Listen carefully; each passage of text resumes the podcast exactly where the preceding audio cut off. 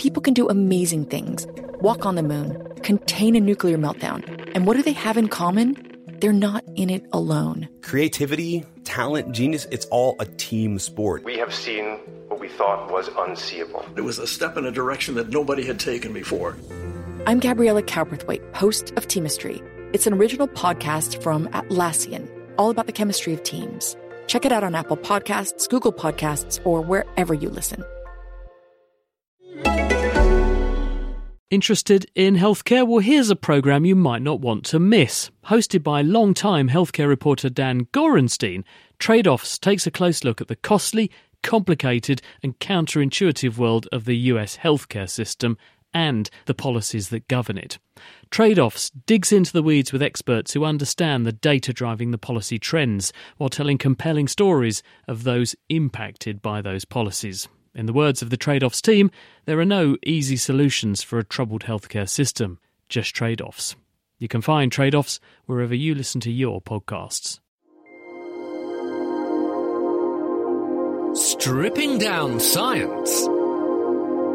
The Naked Scientists.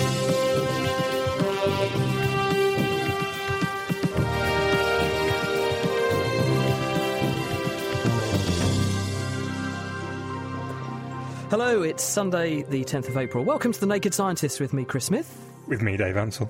And with me, Kat Arney.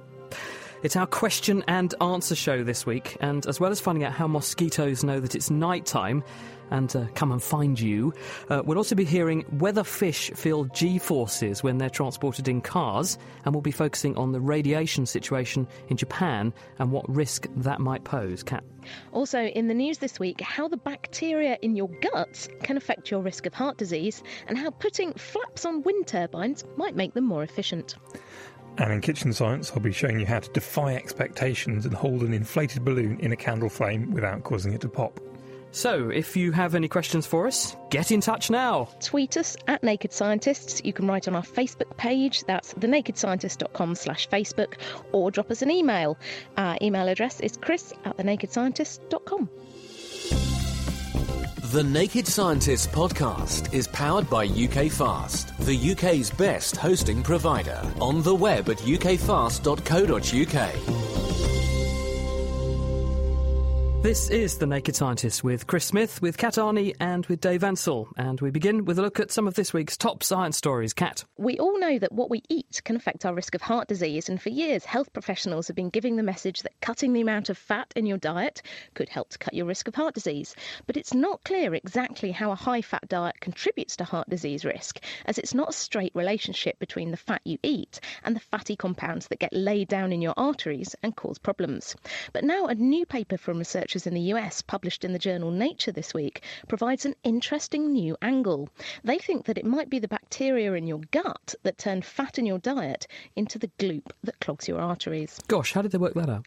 Well, the scientists led by Zeneng Wang started off by taking a relatively new approach known as metabolomics to search for molecules in the body that might be implicated in heart disease. And they took blood samples from people who'd suffered a heart attack or a stroke and compared the levels of a range of small molecules in their blood with the levels of the molecules in the blood of healthy people.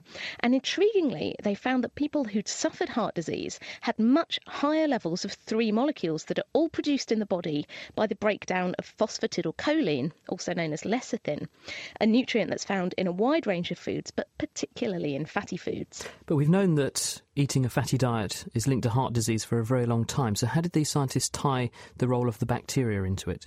Well, when you eat something containing lecithin, the enzymes in your gut break it down to produce a molecule called choline. Now, choline is very important. A lack of choline in your diet can cause liver disease and muscle damage. But then it gets interesting. Now, choline in turn is broken down by bacteria in your gut to produce trimethylamine. Now, this is a, chemical that actually stinks of rotten fish. And this trimethylamine, in turn, gets taken in your bloodstream off to the liver, where it's turned by enzymes into trimethylamine oxide. And it's this chemical that seems to contribute to the formation of the fatty plaques that can clog your arteries and cause heart disease. But again, how do we know that the bacteria in the gut are responsible for producing this? Well, to prove the link for a start between a fatty diet and the levels of this bad chemical trimethylamine oxide, or TMAO, the scientists gave a lecithin rich diet to mice that were prone to developing heart disease. And they found that, yes, this fatty diet increased the levels of TMAO in the animal's blood and the mice had more of these artery clogging plaques. And to prove that the gut bacteria were involved, the researchers treated mice with some really strong antibiotics that completely nuked all the bacteria in their gut. And they found that the, the trimethylamine oxide, oxide, this bad chemical, was no longer produced. So, what, what are the implications for people who have heart disease? Do we need to actually nuke out the uh, bacteria then to prevent it? Well, we actually need these bugs in our gut to help us digest our food and keep our guts healthy, so it's not really practical or actually even possible to get rid of them all. But if scientists can actually identify exactly which species of bacteria are producing this trimethylamine, then it might be possible to specifically get rid of them. Alternatively, you could look for some good bacteria that could help to control the levels of these bad bacteria that produce the chemicals. And it might actually be possible, for example, to develop drugs that specifically block the enzymes in the liver that then convert the trimethylamine into the really bad chemical, the TMAO. And this research also helps to explain why a fatty diet with lots of lecithin in it might actually contribute to heart disease. Now, interestingly, and here's a twist choline, which is produced by your body from lecithin, is sometimes taken as a health supplement. So, this actually suggests that that's probably not a great idea if you want to be reducing your risk of heart disease. Indeed, it puts a whole new spin on you are what you eat, doesn't it? Thank you, Kat. Dave. Flaps on wind turbines may make wind power more economic. Wind power is becoming more and more popular, but one of the major reasons that it's still very expensive is that the wind is not uniform. On some days, the wind blows very slowly, but on others, it blows very, very hard, or even worse, provides really vicious gusts. This means you've got to build a wind turbine that can survive the worst gusts, which makes it far heavier than it would have to be for 99% of its normal use. Most turbines can feather or change the angle of their blades in very high winds to avoid damage, but this can be too slow to avoid the damage from a quick gust, so you've got to be very conservative about how you set your turbine blades so you lose a lot of power. So basically, you end up with a turbine which is much chunkier, heavier, has therefore more resistance, more manufacturing cost than really it needs to on average. And it's not generating as much electricity. Um, a group from Riso DTU in um, Denmark is working on a technology which may help in the same way that you can change the amount of lift on an aeroplane wing by using flaps or ailerons when you control the plane, if you add a trailing edge flap onto the wind turbine blade, you can greatly alter the amount of lift it produces and the amount of drag, and therefore the forces on the structure apart from the obvious, the big difference between a wind turbine blade and a wing is that an aeroplane is movable and can be regularly maintained, um, whereas a wind turbine is normally in the most inaccessible place possible, and maintenance would completely stop them being economic. So it's very important to make these flaps maintenance free. So conventional mechanical flaps wouldn't work. So the group is working on flexible rubber or plastic flaps, which can be activated by pumping air or hydraulic fluid into specially designed cavities at the rear of the flap. As the flaps are much lighter than the whole blade, it can be activated far more quickly than this feathering system, so it can adapt to individual gusts um, without a huge use of energy which you need to twist the whole blade. And it should enable wind turbines to be built lighter and therefore cheaper. Have but, they actually road tested this? I suppose road tested is the right word, but have they actually tested it to prove that it does perform as expected? They've built laboratory models which seem to work as they'd expect, and they're now just about to build a real wind turbine with this technology on and see whether it works. Interesting solution, though. Thanks, Dave. Well, also, in a landmark breakthrough this week, Japanese scientists have used stem cells to grow a new retina in a dish. And this could hold the key to one day producing a replacement retina for patients who've been blinded by diseases or eye injuries. And to tell us more about this and how it works, we're joined by University College London researcher Dr. Jane Sowden, who wrote a commentary on the work this week. Hello, Jane. Hello, Chris. So, um, do tell yeah. us first, Jane, what actually, in a little bit more detail, have these researchers been able to do? In this new study, um, Sasai's lab have shown that it is possible to grow the complex structure of the retina in a cell culture dish. So the retina is the complex layer of neural tissue at the back of the eye, which detects light and transmits visual information to the brain. And what's really impressive about the new study is that the synthetic retina were grown from an embryonic stem cell line. So these are the pluripotent cells which are able to generate all the different cell types in the body. So the starting point in these experiments is a set of identical cells. And what Sasai found was that under certain culture conditions, groups of the cells self organized and spontaneously formed into a cup shape called the optic cup, which is shaped rather like a brandy glass. And from the inner layer of this cup, the, the retina forms, and indeed it did differentiate in the dish. Why has this not been possible before? What breakthrough have they made so that we have been able to make this occur in a dish where previously scientists have failed? Well, one of the key components that they added, which previously um, w- was not used, was something called matrigel, which is a component of basement membranes. And so that seems to have been important for helping the cells to form into a layer from which the retina develops. And this process in human life would occur by around the sixth week of development. Now, in their study, they used mouse embryonic stem cells. So, an important next step will be to see if the same approach can be applied to human embryonic stem cells. And what about uh, informing our understanding of how this structure does develop? Presumably, because you can now make it happen in a dish, you can begin to interrogate it genetically and ask, well, what genes are being turned on in what cells, in what order, to make this structure form? Absolutely. I think it provides us with a new system to study how the eye develops, and that's important for understanding the situations where it doesn't develop normally. And I think it's also a very important discovery as it indicates that the embryonic stem cells do have instructions that allow them to self organize, and this will likely apply to other tissues as well as the retina. And so maybe we're at the beginning of witnessing more abilities of embryonic stem cells to self organize. Now, you tantalisingly mentioned earlier, as did I in the introduction, that this might be a step towards being able to grow replacement tissue for people who have eye injuries or eye diseases that cause damage to the retina. Critically, in this paper from Japan, they use embryonic stem cells, but someone who's got an eye disease, obviously they're beyond the embryo stage by then, usually. So, is there another cell type that we might be able to make this work from in order to do what they've done for the mouse in the dish in a human?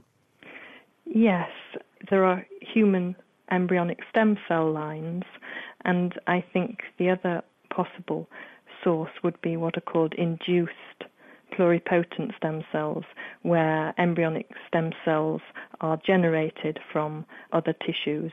And so either of those cell sources could potentially be used to um, generate new retinal cells that could be transplanted into the diseased retina in order to provide a, a treatment for retinal diseases involving loss of retinal cells. Do you think if we did get to that stage, if you were to take these newly generated retinal cells, if you were to put them into the diseased eye, that they would have a chance of restoring vision for that recipient? Yes, I mean, there is still a lot of work to be done, but we and others have shown that if you take immature photoreceptor cells and transplant those into the diseased retina, they're able to restore some light sensitivity. Now, in order to take that kind of approach to patients, it's essential to have a source of immature photoreceptors, and it's possible that these kind of synthetic retinae could provide a source of cells that could be suitable for transplantation into patients. And what sorts of diseases would you think would be amenable to being treated like that? So there are many different types of retinal disease that cause um, blindness. A large number involve the death of the photoreceptor cells, so the cells that sense light, and they would include conditions like retinitis pigmentosa and lots of different types of inherited retinal disease which affect around one in 3,000 people. So those sorts of conditions um, could be amenable to retinal stem cell therapies. Terrific. Jane, thank you very much for joining us to tell us about the work. That was Dr. Jane Sowden. She's from University College London. And you can find Mototsugu Eiraku's paper that we were just discussing there, as well as Jane's accompanying news and views article in this week's edition of the journal Nature. Now, they say that manners maketh man. Well, it turns out, thanks to some researchers in the Netherlands, that a tidy street can also stop stereotyping. This is something of a surprise finding. Researchers have discovered that chaos and clutter cause people to be far more prejudiced than when things are kept nice and tidy. This is Diederik Stapel and Siegwart Lindenberg, who are at um, Tilburg University. And what they did was to take advantage of the fact that there was a strike in the cleaning department at Utrecht Central Railway Station. So they went to the station when it was a complete mess and they did a survey and they asked commuters, would you mind filling in our survey about prejudice and discrimination? And while you're doing it, could you please have a seat on one of these six seats we've put here for you to sit on? And what they'd actually done is to sit at one end of this row of six seats another person who was a plant. But the person who they planted was either a black person or a white person. And unbeknown to the people who were being asked to sit down, what they were doing is covertly watching to see where the person sat who was doing the questionnaire relative to the person who was already seated. And the amazing thing that emerged was that if a white person was sitting in the line of seats when the new questionnaire filler sat down, they would sit an average of two seats away from the person who was already seated. If it was a black person sitting there, they would sit an average of three seats away from the person who was already seated, but only if the station was messy, because when the researchers went back a week later and the cleaners were off strike and the place was pristine again, then there was no difference between where the questionnaire fillers sat relative to whether it was a black person or a white person in the seat. And they think, well, we better check this out and see whether this is robust. So they then went to a street in an affluent part of a suburb in the Netherlands, and it was a nice, pristine street. And they stopped people in the street and they asked them to fill in a survey about prejudices and discrimination. And they then uh, asked them if they would accept five euros for their trouble of filling in the survey, which they gave them, and then said, uh, Would you like to donate some money to this charity, which is for ethnic minorities? And people gave a certain amount of money. They then messed up the street. They parked a car on the pavement with a couple of windows open, knocked out. They put a bicycle like it had been abandoned in the street and they heaved up some of the paving slabs and did the experiment again. And guess what? This time, when the people took their five euros away and they were invited, well, would you like to give a bit of it to this charity? They gave far less. And they've done lots of different experiments um, repeating this, showing various other kinds of examples of chaos or disorder affecting people's effectively prejudices. So it looks like if you are in a messy environment, it makes you become far more discriminating and far more prejudiced than you would be in a tidy environment. And their argument is that in a world in which chaos prevails, people seek to simplify and seek to unclutter. And part of that process is by reversing your mental thought processes back to a very simple set of simplifying rules, which includes discriminating against people because you want to see simplicity, just you and your type knocking around, it would appear. And so they quite nicely say in their paper, and I'm going to quote from the paper it says, which is in Science this week signs of disorder such as broken windows, graffiti, and scattered litter will not only increase antisocial behaviour, they automatically lead to stereotyping and discrimination.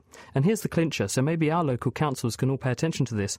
Thus, investing in repair and renovation and preventing that neighbourhoods fall into disarray could be a relatively inexpensive way to reduce stereotyping and discrimination. What do you think of that? It's fascinating. I wonder if it's related to the way that you tend to get a lot more gang behaviour in sort of really grotty areas because it sort of sounds like it's making people a lot more tribal if if they're feeling uncomfortable about their environment, and so they've got a really uncomfortable environment. They suddenly become very gang-like and very tribal. I don't. I think you're probably right. I think people are reverting to type and they seek their own, and viewing people of a different race or colour or culture as different to them. And I think it's an intriguing point they make. Tidy the place up. This prejudice goes away, and therefore you can spend a lot less money actually in the long run just tidying the place up than trying to educate people about not discriminating against people. Anyway, tell us about comets. Seems like some comets may have had a watery past. Um, comets are often termed dirty snowballs made up of water and carbon dioxide ice with a few rocky minerals mixed in. Um, they're thought to have formed way out in the cold outer reach of the solar system. Then they're deflected somehow into the inner solar system by some gravitational effect, where the heat of the sun causes the water and carbon dioxide and other volatiles to sublime straight to a gas, throwing out lots of material and forming the comet's tail because the pressure is so low, liquid water should never have been able to exist in this process. Um, and when you're a long way away, it's just far too cold for it. Up until recently, though, there was no way of proving this, but NASA's Stardust mission has made a close flyby of the comet Wild 2 in 2004. In this flyby, it flew in through the comet's tail, and mounted on the spacecraft was a plate made out of incredibly low density silica based material aerogel. This meant that any small dust particles hitting the plate were slowed down gently and trapped. The sample plate was then returned to Earth in 2006, and ever since, NASA scientists have been very carefully studying the grains of cometary material in that collection plate. What's turned up? Well, Eve Berger and colleagues are, are some of those who've been doing this study, and they have found a copper iron sulfide mineral called cubanite in some of the cometary grains. This is interesting because cubanite is only produced in the presence of liquid water. It has two forms, one stable above 210 degrees Celsius, and the one they found, which is only stable below 210 Celsius, and it could only be formed above 50. So they know the grains must have experienced some wet conditions at least 50 degrees centigrade, and they haven't heated up very hot in between. So either this cubanite was created somewhere else and got integrated in the comet, so maybe it was created close into the solar system and then thrown out and then formed into the comet, or possibly even more fascinating, it was actually the comet has somehow heated up and melted partially in the process, either when it came near to the sun but it shouldn't do because it would need to somehow sustain the pressure or in some kind of impact. Certainly a mystery. So, how are they going to solve it? They have to study some more grains and ideally go and have a look at some other comets. And it shows the importance of actually going and looking at things you'd never have found this out by just sending a robotic probe and looking at the comet from outside. Indeed, we wouldn't. Thank you, Dave. Well, if you want to read up anything uh, that we've covered this week, then the references as well as transcripts for each of those news stories are online now at thenakedscientist.com forward slash news. And coming up, we'll be taking your science questions. In particular, we're joined by Dr. Ian Farnan from Cambridge University's Department of Earth Sciences. He's helping us this week with our nuclear themed questions because we're taking a special focus this week on the situation in Japan and what the implications might be. Laying the facts bare. The Naked Scientists.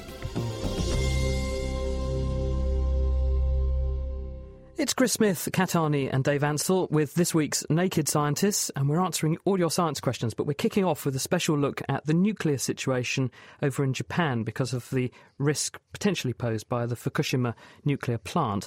Dr. Ian Farnan is here from Cambridge University. He works on this kind of thing. Hello, Ian. Thank you for joining us. Hello, Chris. Just so people understand a little bit about what you do first, could you just give us a, a quick roundup on what you work on? My main research is um, on the disposal of nuclear waste. Uh, in particular, I, am just going to head up a, a research consortium uh, funded by the Nuclear Decommissioning Authority on disposing of spent nuclear fuel. And so, the way that radioactivity leaks from spent nuclear fuel eventually is by its interaction with water. And what's happening in Fukushima is the interaction of water with fresh fuel. When the tsunami struck and it knocked out the backup generators that they had at the plant, which were there to pump water through the core, and disabled those generators, what then unfolded? What was the chain of events, if you excuse the sort of radiation type pun, which then ensued? Well, there was a little bit of extra leeway, so they had some batteries uh, which ran for a little while, for about eight hours, and then they just ran out. Uh, and at that point, they've got no way of pumping the water through the reactor to keep it cool. And then the, so the water that's in the reactor starts to boil, and eventually it comes out into what's called a pressure regulator, which is below the reactor, in a large pit, which is within the containment and can contain an enormous amount of water. The dramatic thing that you saw on the TV was the problem that there must have been some interaction with the zircaloy, which is clads the fuel, which starts to get oxidized at high temperatures. The fuel heated up, and that produced some hydrogen. So there was a mixture of hydrogen gas in this big pit below the reactor. And at some point, the, the pressure was getting too high, and the operators realized that in order to preserve the integrity of the of the reactor pressure vessel, they needed to vent that pit. And when they did that, the hydrogen came out obviously encountered some oxygen and there was an explosion. Uh, and that's what you saw on TV. Basically, there's, there's, there's a sort of weak roof on the top of those buildings uh, with blowout panels, and that just blew out, and you saw the very dramatic events. But subsequent to that, um, what what was the then threat? The fact that you had no way of cooling a nuclear core that was still producing quite a bit of heat. I mean, the figures I saw were that it was still producing heat at the rate of seven megawatts, just to shut down nuclear core as it was. Exactly. The so the Daiichi uh, number one, uh, I think, was about a 700 megawatt.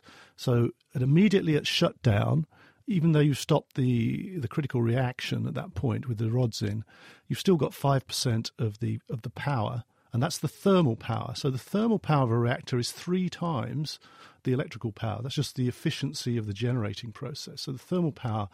We would have had something like 2.1 gigawatts, so then you want five, for 5% of that is still a lot of energy. But after about an hour, that was already down to about a 1%. So then you've got a lot of um, you know, exponential cooling, uh, but still a very lot, large amount of energy which you need to dissipate. I mean, this is the point of nuclear power. There's an enormous amount of energy there. Oh, absolutely. I mean, none of us are, and certainly not the Japanese, are in any doubt about the power of nuclear energy. What about um, the fact that they couldn't then restore cooling to it, so they then had to start pumping seawater in? What's happening in terms of the products of, of what's in that reactor getting out? Is it still contained, or, or are we seeing contamination? I, th- I think almost certainly we know that the, the fuel has been compromised. The cladding has been breached because what we, we, we what's being detected in the in the atmosphere are iodine and there's been some cesium detected, and almost certainly there would have been other gases like krypton and xenon when you start when a nuclear fuel it's mainly uranium dioxide when it starts. When you have fission you produce an enormous cocktail of fission products. These are elements which have roughly half the mass of uranium each. Some of those elements can be accommodated chemically uh, or are solid uh, within the fuel. Some are gases. So iodine is, is effectively a gas at, at, at temperatures of operation xenon krypton. So those go into the clad of the fuel. Cesium does not incorporate well into the fuel so that, that lies on the grain boundaries of the fuel. So the moment the fuel is breached, that material will start to be released. And that tells us that the, you know, the fuel cladding has been breached. Whether it's completely melted together, uh, that's to be seen. And we may not know for maybe four or five years whether there, whether there's been any sort of large degree of melting or whether we've just got serious compromise of the, of the fuel clad. Lots of questions coming in for you, Ian. In Second Life, Paradox Olbers says, how does release of, say, radioactive potassium from coal burning compare with fission reactors and how much actually radiation they're spitting out? Um, it's not uh, very much at all. I think the main emission from coal-fired power stations is actually the uranium that's in, in the coal but that, that would be at, a very, very low level. I, am not sure I can tell you right off the bat, but it, it's something which is very, very insignificant. And Melissa Palin on Facebook, she says, Is there a difference in the amount of radiation that's absorbed in the ground and the amount that rises up into the atmosphere? Well, that very much depends on the way that the release happens. You know, so if you look at the Chernobyl uh, in- incident, the radioactive cloud or the explosion took it up 30,000 feet into the atmosphere. Here, the major release is coming f- was coming from a leak in one of these steam separation uh, or pressure regulator devices below the reactor. Well, there's a 20 centimeter crack, and that's going straight out into the sea. So that's going also into the groundwater system around the, the reactor. And what about the threat? I mean, is this a tiny amount of radiation that will just dissipate? Does it break down naturally within a reasonable time frame? Therefore, the threat is low. What are the implications? Looking at what NISA, which is the Japanese uh, safety authority, nuclear safety authority, has has released so far for various off-site locations, there were some very large, there were some pretty large spikes in uh, sort of like mid March, the 14th or 15th of March, and then on the 31st of March, it was quite a large spike. But looking at them more recently, they've gone down. So the large off site spikes were about 24 times the background level. Background level is quite a mild level of radiation. There's one here from Anne Miller who says, Well, how can water become radioactive? Is it just the water carrying radioactive particles out of the reactor? Um, and could this therefore technically be filtered out? Yeah, exactly. So that that's the way that the water is, uh, the radi- radioactivity is transported away from the reactor. Is is that small particles and also elements like cesium will actually dissolve in water very readily. So will the iodine, of course. You, people are probably familiar with iodine solutions, and so those can can be uh, separated out using ion exchange resins. In fact, you know, when, when people operate power stations, they, they regularly filter the water which is used in the cooling cycles or the, the, you know, the heat transfer cycles with these resins. And then those resins form part of our nuclear waste inventory.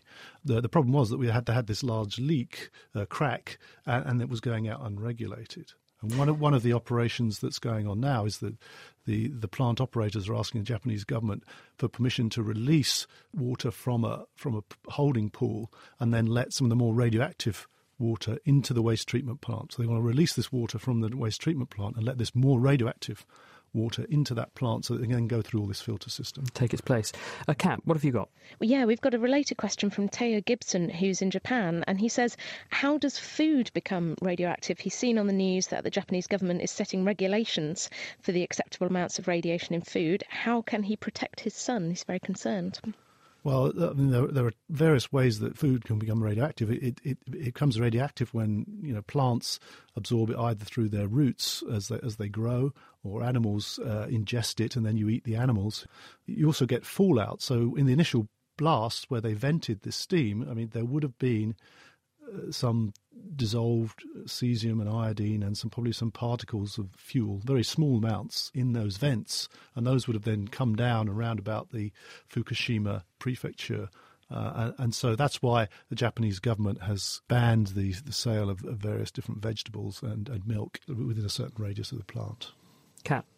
And uh, yeah, another question from Teo as well, because um, he, he's I think he just wants to know a little bit more about what we mean when atoms are radioactive. What kind of radiation are we actually talking about? Gamma rays, X rays? The cesium 137, which is the probably the one that people are most worried about because it has this sort of half life of about 30 years, that would be a beta uh, emitter most of the elements that we're worried about, in fact, are beta emitters. So that, that, that's the problem. The thing that uh, you need to worry about is, is really the half life. So the iodine, which has been released, has an eight day half life. So, so that will mean after about 40 days, say, it will be at 3% of its um, initial value. And you know, within 10 half lives, it's down to a thousandth of its initial value. So that, that's something that dissipates very quickly. Um, whereas the cesium will, will stay around for a, lot longer, but are, as I say, there'll probably be less cesium than there is iodine. I guess um, some of the reason why they're so worried about the iodine is because it has such a short half life. Um, it's also very, very radioactive because every atom in it, half of the atoms there are going to react in a few days. So a very small amount of iodine is has an awful lot more radioactivity. Also, doesn't it concentrate in um, your thyroid gland? Yeah. So, so one one of the things that one of the big issues at Chernobyl was the fact that the authorities, you know, the Soviet authorities weren't very quick in getting iodine tablets to the to the population. So, if you if you can saturate your thyroid with iodine, you, you can protect yourself pretty well against uh, absorbing the radioactive iodine and that, that's been proven on a number of occasions that, that, that, these are potassium iodide tablets. You just take them and, and they work. Ian, just to finish off, we've got one from Sean Hoskins who's asking sort of similar to what Leslie in Suffolk has said. Leslie in Suffolk is pointing out about meltdown, lots of heat and water to cool, can we not use that as a steam pump? And Sean Hoskins is sort of asking about spent fuel that needs to be constantly cooled. Um, is it possible to use the heat that the spent fuel produces, not in a nuclear disaster, obviously, but in storage, to then make some electricity or run a backup battery, for example? It's, it's a nice idea in, in principle one of the problems with this um, boiling water reactor design that, that's used in Japan is the fact that they use the, um, the the water that's directly passing over the fuel rods to to go straight into the generator, and the generators become very contaminated. Now, if you you would have the similar problem, I think, if you started to try and do that, sort of just taking the heat out of the spent fuel, and I think there's probably not enough heat there to do a double or, or, or uh, you know a primary secondary type heat exchange, it would then become inefficient and, and not worth the trouble. Not worth doing. Yeah. Okay, thank you very much. That's Dr. Ian Farnan from Cambridge University's Department of Earth Sciences. If you'd like to ask him a question about the radiation situation in Japan, now is your chance to do it via Twitter at Naked Scientists, on Facebook, nakedscientist.com forward slash Facebook will get you there, or send us an email, chris at thenakedscientist.com.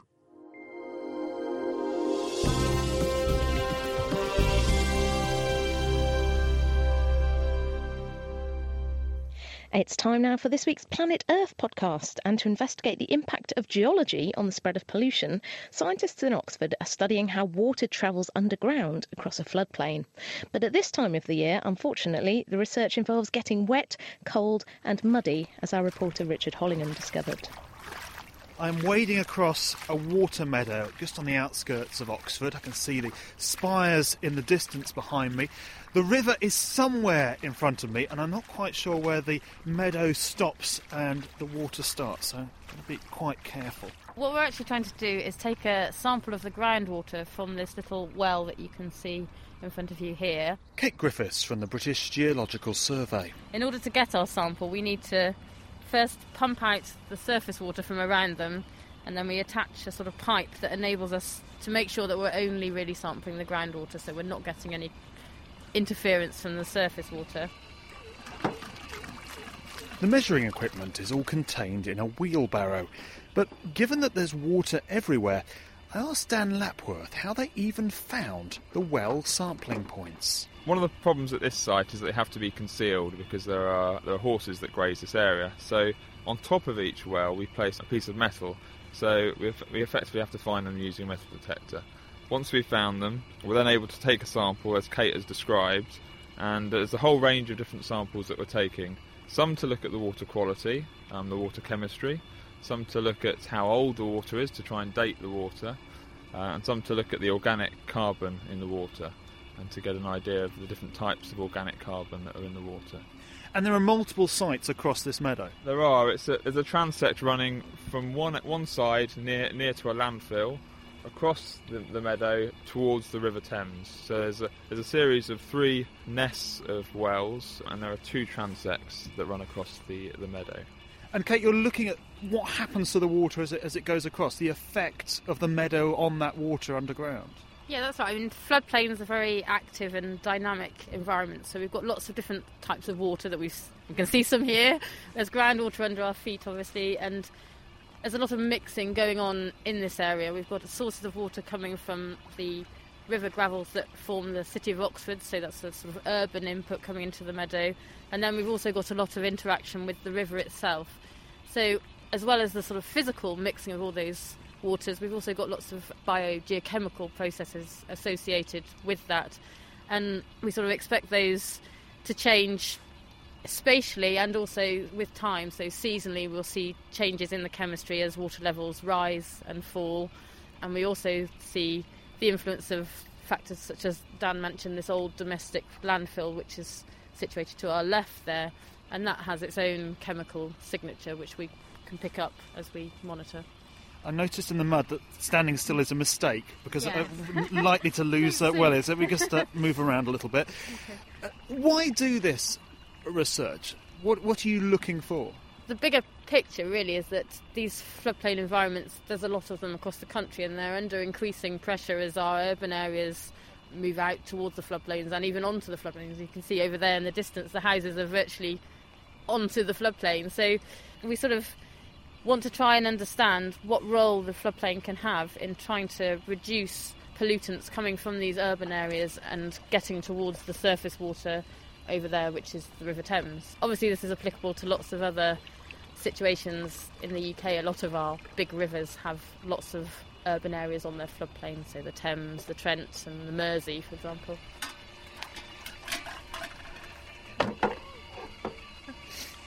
Dan, you've got the pump operating yeah. here, and that's pulling up some of the water, yeah. going into a little beaker. Yeah. Looks pretty clean to me. I mean, fundamentally, is it quite clean water? It's been moving through the groundwater, the rocks beneath us, which are actually sands and gravels, and as it moves through that, it's, it's actually being filtered as it moves. So the water you can see is relatively clean compared to the, the lake water that we're standing in but it still does have um, lots of dissolved constituents in it. I wouldn't perhaps you wouldn't drink, drink, it, no. and it's also probably got lots of microbes in it as well, so it's probably not safe to drink, but it looks very clean. Yeah. That was Dan Lapworth and Kate Griffiths from the British Geological Survey talking to Planet Earth podcast presenter Richard Hollingham. And you can download the latest Planet Earth podcast from thenakedscientist.com slash planet Earth. Thanks, Kat.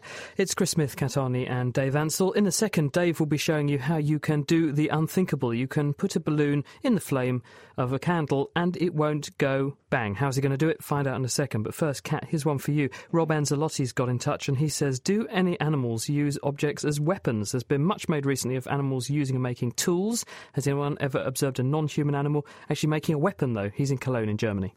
This is a very interesting one, and uh, I've been looking into it a bit.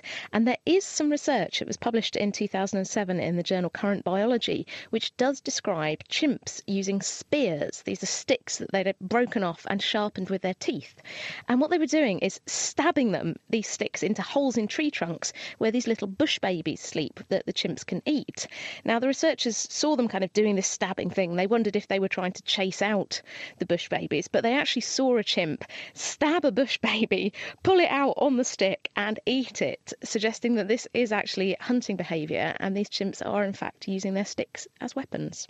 Oh my God. Ian Farnan here in the studio is, is looking gobsmacked and so much. This is an amazing story. Thank you. I've got one here from, uh, this is on Twitter, from Diver D who said, How do mosquitoes know when it's night time? Even if the light's on, they still insist on biting me and biting me. Ah! So, how do mosquitoes actually know it's night? Um, well, mosquitoes have a body clock, just like we do. They have a cluster of nerve cells in the mosquito nervous system, which use a genetic domino effect to keep time. So one gene turns on, turns another one on, which turns the first one off and turns the third one on, and so on. And this changes the behavior of the nerve cell, which in turn then changes the behavior of the whole organism. And in fact, this is a, a phenomenon that was first picked up in the 1970s. I've got the paper here um, Journal of Experimental Biology The Circadian Rhythm of Flight Activity of the Mosquito Anopheles gambiae, The Light Response Rhythm by D.R. Jones, C.M. Cubbin, D. Marsh from Brunel University. 1972, that paper was published. They found that mosquitoes have a body clock just like us, and you can jet lag them. So basically, it's their instincts, just like mice and other nocturnal animals use their body clock to wake them up at night to come and find food it's the best time for Anopheles mosquitoes to come out at night. That's when their body clock wakes them up. But not all mosquitoes are the same. There are some mosquito species that are active during the day, um, but they are not active at night. And I'm thinking of a good example of this would be Aedes aegypti mosquitoes. They're big, hungry mosquitoes. They spread things like dengue. And they're a real pest because even if you use a mosquito net, you can't protect yourself because they bite people lots of times, but during the day. So you find it much harder to ward off their attack. Anyway, great question. Thank you very much. It's the Naked Scientists with Chris, with Kat, and with Dave and Ben, who are now, I can see them through the glass in the car park in the back of Dave's car. Hello, guys. Hello there. Once again, we've left the comfort of the air conditioned, comfy studio and we're sitting in the back of a car because we're going to do a kitchen science experiment that involves a flame. This one is just a candle flame, so it's very safe if you want to try it at home. But actually, Dave promises me it's going to be quite dramatic. Dave, what are we doing? Well, we've got it's involved candle frames and balloons. So I'll start off by blowing up a balloon. Okay, this is an ordinary balloon. I can see there's no trick to that. That's a perfectly ordinary balloon now full of Dave's nice fresh breath. So we have a balloon and a candle. This doesn't bode well at all. What are you doing, Dave? Well, if I apply this normal balloon to a candle flame, something quite predictable happens. Ah! Oh, we're in a very enclosed space here. that was very, very loud. Okay, yes, well, that doesn't at all surprise me. You put a balloon in a flame. What did you expect would happen? Well, yeah, essentially, um, the rubber is quite well insulated, so when you put it next to a very hot candle flame, um, there's nothing, nowhere for that heat to go, so the rubber gets very, very hot. It gets so hot it fails, and the balloon goes pop. So it doesn't pass the heat around the air inside it or around the rubber itself. It just all concentrates in one little bit, that melts and exactly what we expected to happen has happened. So let's light the candle again and move on. Now, you have more balloons with you, so I guess I'm going to have to put up with more pops. We'll see. okay, these other balloons, though, I've slightly cheated. What I've done is I've added some water inside the balloon. You can hear it when I rush it around like that. So now um, there's no water on the outside of the balloon, it's perfectly dry, but on the inside there is water, which means that when I move this balloon down over the candle, Oh wow, that's really impressive because I thought I was going to get not only deafened but also quite wet just then. But you're properly into the flame of the candle, and in fact, it's even gone black on the edge of the balloon from all the soot. But instead of bursting, it well, it hasn't done anything there's some kind of magic going on here, surely. Not so much magic as heat transfer. Because the balloon is full of water, water is right next to the rubber. Water conducts heat very well. It's got a very high heat capacity, which is one of the reasons why it's used to cool nuclear power stations, it can absorb so much heat.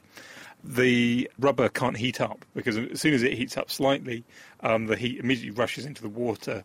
The water can't be certainly can't be above 100 degrees centigrade. It will take it for a, lot, a long time to heat up that much. Don't heat it up that much because it is possible it will pop and boiling water everywhere is a bad idea. But basically, the heat goes into the water, so it keeps the rubber cool, and so the rubber doesn't get hot enough to melt. So it just sits there perfectly happily for quite a long time. So the water is obviously getting progressively hotter, but do we get a convection current inside it that sort of keeps the cooler water next to the rubber and means that the hotter water rises away from it? That's right. The water, the hot water will rise and the cold water will fall downwards, and you'll get a bit of convection in there. So the heat will get spread around all the water, not just the water in the middle. So you get very good heat conduction throughout the water. So the water will all stay the same temperature. And as long as the water doesn't boil, at which point you might get bubbles, and you'll stop. You'll you get then the rubber underneath that bubble of steam can heat up very quickly. The balloon can sit there for really quite a long time. So water is clearly a very good coolant. Uh, would this work for anything else, or is it only rubber that is is the right sort of material for this? Could we, for example, fill I don't know a paper cup with water and then put that in the flame, and the paper wouldn't ignite? Certainly, if the paper is thin enough, I was experimenting with this earlier, um, as long as you, you, don't put the flame onto dry paper, which I managed a couple of times and it set fire to the paper. But um, as long the wet paper can't catch fire, in fact, the reason why wet paper generally can't catch fire is because instead of the heat going into heating up the paper and causing it to get hot enough to ignite and start burning, um, the heat goes into boiling the water, and so it can't get over 100 degrees centigrade, can't get nearly hot enough to ignite, and so it just sits there. You say the heat goes into boiling the water. Does that mean that actually, if we set this up well enough, probably with something better than a candle, we could actually boil water in a paper bag? You should do in theory. I've had a go, but I set fire to the um, paper, so. Okay, so perhaps don't try to boil things at home, but that's all we have for this week. This should be online at thenakedscientist.com slash kitchen science, and I'll hand you back to Chris. Thank you, Ben and Dave, from the back of Dave's car. And this is The Naked Scientist with Chris, with Kat, and with Dave. We're answering your science questions this week, live on The Naked Scientist. Dave has hot footed back in from the car park. That was pretty quick, Dave, and it was, it was very good too. We were very impressed. We were watching you through the glass.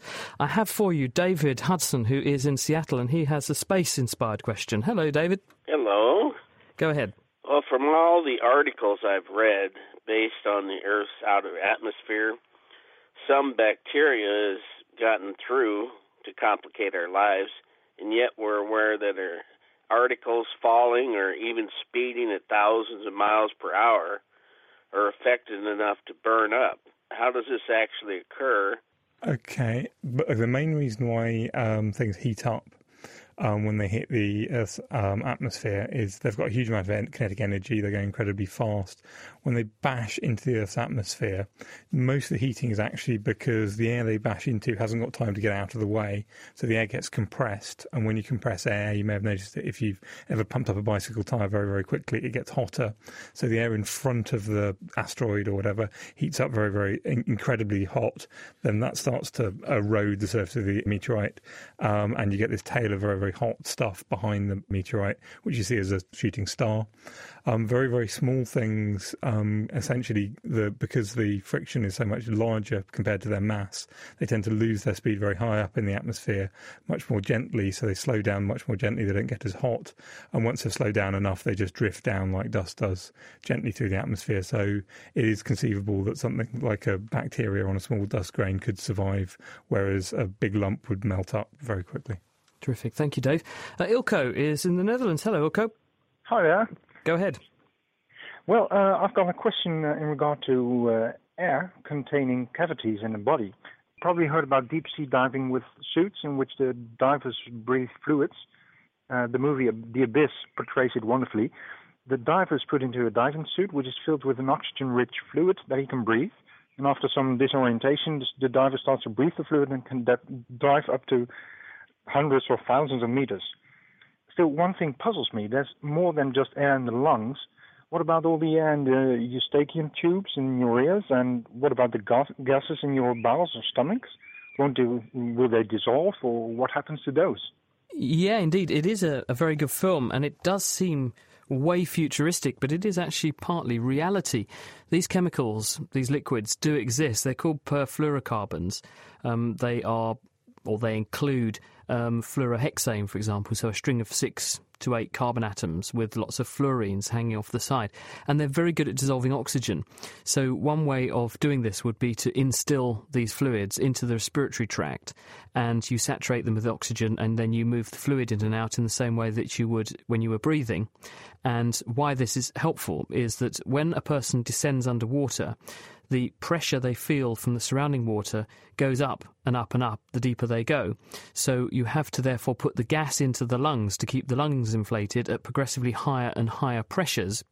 And one consequence of this is that it drives other gases like nitrogen and things into the tissues at extremely high pressures, which means that then when you decompress, those gases come out of solution in the tissues and form bubbles, which can cause the bends, they can cause damage to the brain, they can cause damage to bones and muscles and so on. So if you use a fluid in the lung, because fluids are incompressible, then you wouldn't have the same problem because the fluid would withstand the pressure being applied by the outside water much better. The issue with these fluids, though, is that they're not very good at removing CO2. They're very good at putting oxygen in, they're not very good at getting carbon dioxide out. And to compensate for the fact that they don't move CO2 very well, you'd have to move a lot of the fluid a lot of the time. And that's one of the major hold-ups with doing this. In terms of the uh, liquid getting into other body cavities and body parts, this isn't such a problem, actually. Um, the eustachian tubes that you mentioned, they run between the back of the throat and the ear, so they would just fill up with the fluid anyway. And the other body cavities, well, they wouldn't actually be exposed to the fluid directly because it would be in the respiratory tree, so there wouldn't be a problem there. And you would just, if there were any leakages of the fluid into other places, you would just pass it, I would think. It certainly wouldn't become part of the systemic circulation, so it should be okay. I make it sound like it's all easy and a problem that's been solved. It is being used in a limited way, but it's certainly not mainstream yet by any stretch of the imagination. Dave, love this one. Can you have a go at this for us? Paul Manklow says when fish are transported in cars, do they experience G forces? What do you think? It's a great question. Um, G forces are essentially centrifugal forces. Um, when you go around a corner in a car, uh, centrifugal force is there because if you um, your natural tendency because you have masses going in a straight line to make you in a corner, you've got to apply a force, and you feel that force a bit like gravity is pointing in a different direction. Fish will certainly feel the same centrifugal forces, but will just for clarity them? here, he does mean a fish in a in a bowl of water. I think in yeah. in a car. okay, a fish lying uh, lying dead in the car will won't notice that Will, will feel exactly what you feel. In a bowl of water, the fish will feel the same centrifugal forces, but they are surrounded by water, and a fish has got a slip swim back bladder which it automatically adjusts so it is neutrally buoyant.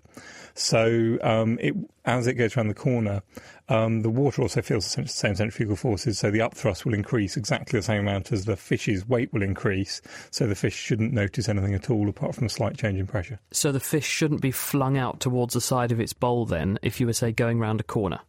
Um, the water might be, but if the bowl was completely full of water, then the fish wouldn't be no. Still bob around in the middle. Yeah, if you have a helium balloon, it will actually move in the opposite direction because it's less dense than air, so the air gets thrown out and the helium gets pushed in the other direction. Terrific. Thank you, Dave. And actually, we did that as a kitchen science. So if you go to nakedscientist.com forward slash kitchen science, you'll find that. Um, Dave did do the experiment starting and stopping with a helium balloon bobbing around inside his car. And it's very, very striking. You put your foot on the brake, expect it to go cannoning to the front, and it doesn't. Okay, here's one for you, Kat. Uh, Brent says Are animals, specifically dogs, ticklish? Sad news is they're probably not. Um, some people do say, and, and, certainly I know this from my parents' dogs, if you scratch them in a particular spot, like behind their ears or on their tummy, their back leg starts moving like crazy. Um, sadly, this isn't actually tickling. It's probably a scratching reflex that they have that, that helps them to scratch away fleas. So uh, the research that I've found at the moment suggests that they don't actually, they're not actually ticklish. Sorry. Because horses do that too, don't they? If you, if you actually touch a horse in the wrong place when you're sort of doing up the saddle, then um, touch their withers and things, and they get terribly upset and they bite you or kick you. Yeah, it's a reflex. Let's hope so. They're not just vindictive. Okay, Dave. Horses. We've got a question here from Leah Svilans, um, who says, Why do electromagnetic pulses from things like nuclear bombs um, interfere with electrical appliances, but not electrical impulses in humans? Um, I can do the first bit. Um, electromagnetic pulse is essentially a very, very rapidly changing um, electric and magnetic field. That very rapidly changing magnetic field will induce very large voltages in anything metallic, anything conductive. Those large um, voltages will produce very large currents to flow or sparking, and it will essentially just fry electronics. But, Chris, why doesn't this happen in humans? I can only guess that it's a question of the resistivity of the tissue because you can actually induce activity in the nervous system electromagnetically. We know that because if you take, say, someone who uh, does research using transcranial magnetic stimulation, what that involves is putting very powerful magnetic field over the head, and you can alter the activity of whole populations of nerve cells because the nerves behave a bit like miniature wires. If you put those wires in a changing magnetic field, you can change the activity of the nerve cell that's connected to them. So we know that the nervous system is sensitive to things like a, big magnetic field.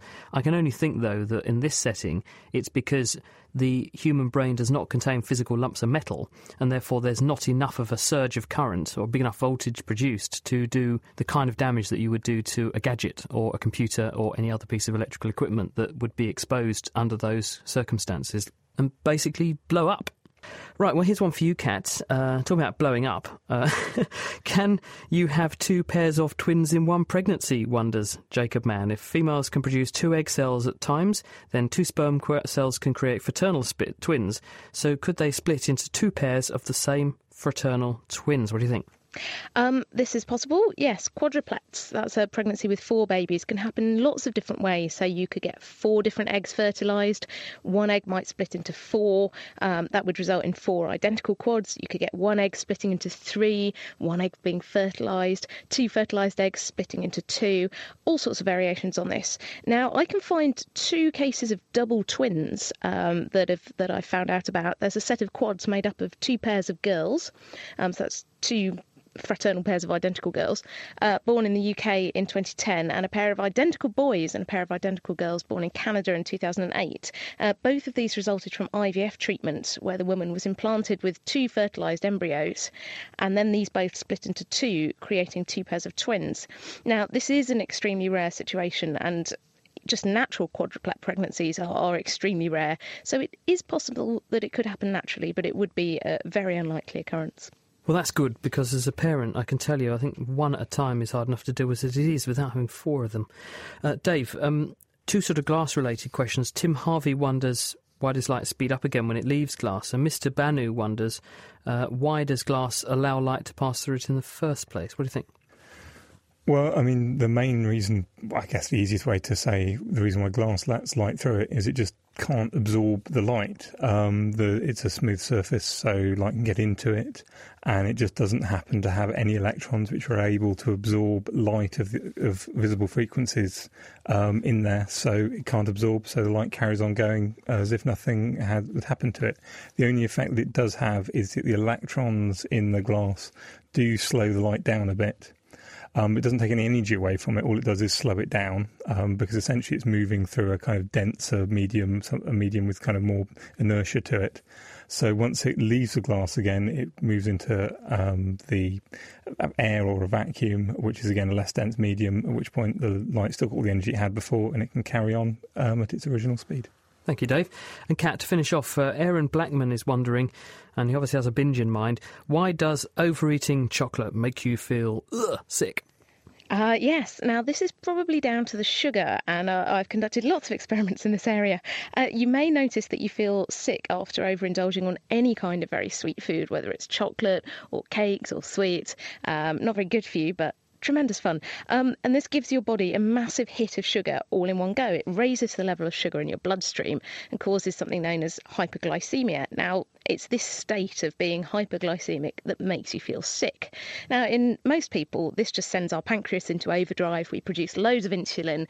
Our cells of our body take up this excess sugar. Everything returns to normal, apart from maybe wanting to stay off the cake for a bit. But actually, in people who have diabetes, this doesn't happen properly. Um, either they don't produce enough insulin or their cells don't respond to the insulin properly and take up the sugar. And in fact, one of the symptoms of undiagnosed diabetes is feeling sick because you can't actually control this blood sugar and you do suffer from hyperglycemia. So, yes, overeating chocolate will make you feel sick, but if you feel sick all the time after eating, you should probably go and get that checked out. Thank you, Kat. And uh, lastly, Dave, Phil Arbez says, uh, Hello, Chris, really like the show. My question When I look closely in the mirror, I notice that my reflection has a transparent reflection surrounding my own. What is this new reflection? Probably means that you're using a standard back silvered mirror. So, a normal mirror is made up of a sheet of glass, and then they've kind of evaporated aluminium onto the back of it, um, which is shiny. So, the main reflection you see is from the layer of aluminium at the back of the mirror but the front of a sheet of glass also has a weak reflection. If you look at any window, especially if it's darker on the other side, you'll see a reflection of yourself in that. Um, and so there'll be a second reflection there because of the thickness of the glass. It won't be in exactly the same place. So you've got two reflections: one the main one from the silvering at the back, and a front one from the sheet of glass at the front. I think the other place where you see this manifest is if you have one of those car rearview mirrors that you can flick down for stopping the person who's got very bright headlights behind from dazzling you at night time. You flick the mirror down, and bizarrely, although the mirror is now pointing downwards and out of your line of view, you can still see a sort of impression of the headlights of the car behind in that, and that will be that reflection off of the glass surface rather than the silver one. Yeah, they actually put a second um, piece of glass at a different angle, so then you're seeing the reflection in the glass, not in the mirror itself. Terrific. Thank you, Dave. Kat, over to you with our question of the week. Yes, now a question I'm very interested in. It's time to join a slightly tired looking Diana O'Carroll for our question of the week. This week I've been up all night trying to solve this problem. This is Eduardo from the beautiful Shenandoah Valley in the United States. And my question is why does a lack of sleep cause dark circles under the eyes? I have dark circles under my eyes pretty much permanently, which people are always pointing out to me, as if I didn't know it. Apart from forgetting to remove your mascara, what else gives you panda eyes? This is Dr. Stephen Juan, anthropologist at the University of Sydney. Baggy eyes and dark rings under the eyes. Well, they are caused by the same cause. They are the result of body fluid problems that appear as darkness or as puffiness. Now, first of all, the bags may occur when fluid accumulates in the area under the eyes, and this is where the skin is thinner than anywhere else on the body. And with advancing age, and perhaps with the assistance of hereditary factors, the puffiness may become more prominent or even permanent. This is because the skin gradually loses its elasticity and may begin to sag, and gravity doesn't help this either. Now, what appears as dark or blue black tint, you know, the circles around the eyes, is actually blood passing through the veins, which are located just below the surface of the skin. Again, the skin is very thin. Furthermore, these circles may be darker when the eyes are tired. And dark circles under the eyes often occur in women during menstruation or during pregnancy. There are other factors too besides age in this specific hereditary conditions, reactions to cortisone, uh, allergic reactions to cosmetics, tobacco smoke, and air pollution. All of these can aggravate the situation, causing either bagginess or dark circles under the eyes. Sleeping on the stomach can also cause both baggy eyes and and dark circles under the eyes because again of gravity. And that's my answer. Blood vessels getting bigger around your eyes can make the skin there look darker. And we think that when someone becomes more tired, their body is forced to produce more cortisol to keep them awake. And when this happens, the blood volume in the body increases, and then you get blood vessels enlarging to cope with the extra volume. And the smaller veins under one's eye are likely to change more visibly under the thin layer of skin than larger ones under thick skin. On the forum, Karen W said that low iron gave her eye circles, and Louise emailed in to say that visible veins below delicate skin could be the answer. Next week, and on another anatomical theme. My name is Anita from Surrey. Given the length of a giraffe's neck, does it have trouble throwing up? Does having a long neck make heaving, disgorging, gagging, and regurgitation more difficult? Answers to Chris at thenakedscientists.com or write on the forum at thenakedscientists.com forward slash forum. You can Facebook us or you can Twitter at Naked Scientists. That is an absolutely blindingly brilliant question. Uh, thank you, Diana. If you've got any ideas how giraffes vomit, do get in touch. Drop us an email. Thank you. And now you know why Dolly Parton hasn't got any bags under her eyes either. Thank you to Ian Farnan, to our production team, Tom Simpkins, Diana Carroll, Ben Valsler. Next week, we are talking gene therapy. Remember the boy in a bubble? Well, we'll talk to the people who are developing a system using viruses to rescue people who have that kind of genetic problem. Join us next week if you can. The Naked Scientists comes to you from Cambridge University and is supported by the Wellcome Trust, the EPSRC, the Natural Environment Research Council, and UK Fast. For more information, look us up online at thenakedscientists.com.